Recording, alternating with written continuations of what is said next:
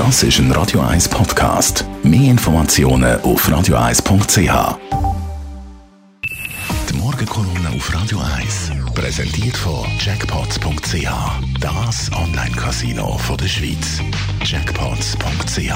So geht Glück. Guten Morgen, Leiter Gerber. Guten Morgen miteinander. Es sieht nicht mehr so düster aus wie auch schon.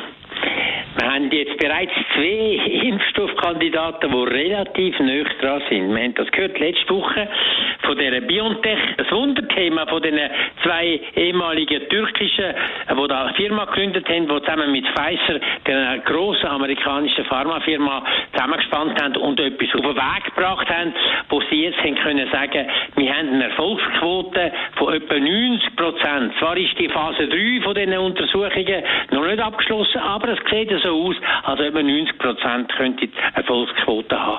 Das ist sensationell hoch, weil all die Epidemiologen haben immer gehofft, man erreiche mindestens 50 Prozent, das würde dann etwas bringen. Aber 90 Prozent, da sind die wirklich fast ausgeflippt. Und jetzt Anfangs dieser Woche kommt der nächste Kandidat, nämlich Moderna, die amerikanische Firma, die zusammen mit der Schweizer Firma Lonza arbeitet.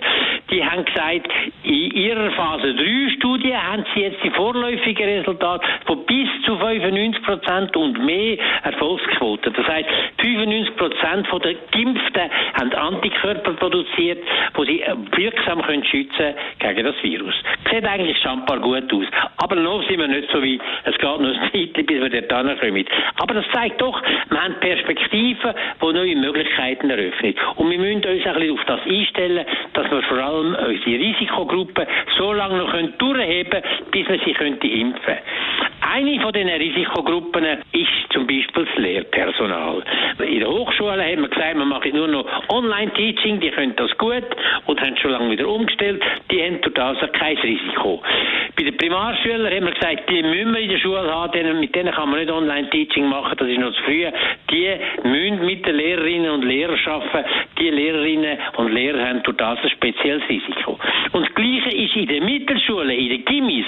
Dort hat man gesagt, wir wollen nicht das Online-Teaching, weil vor allem die Schwächeren werden benachteiligt. Ich komme auf das noch zurück. Ich finde das eine sehr faule Ausrede.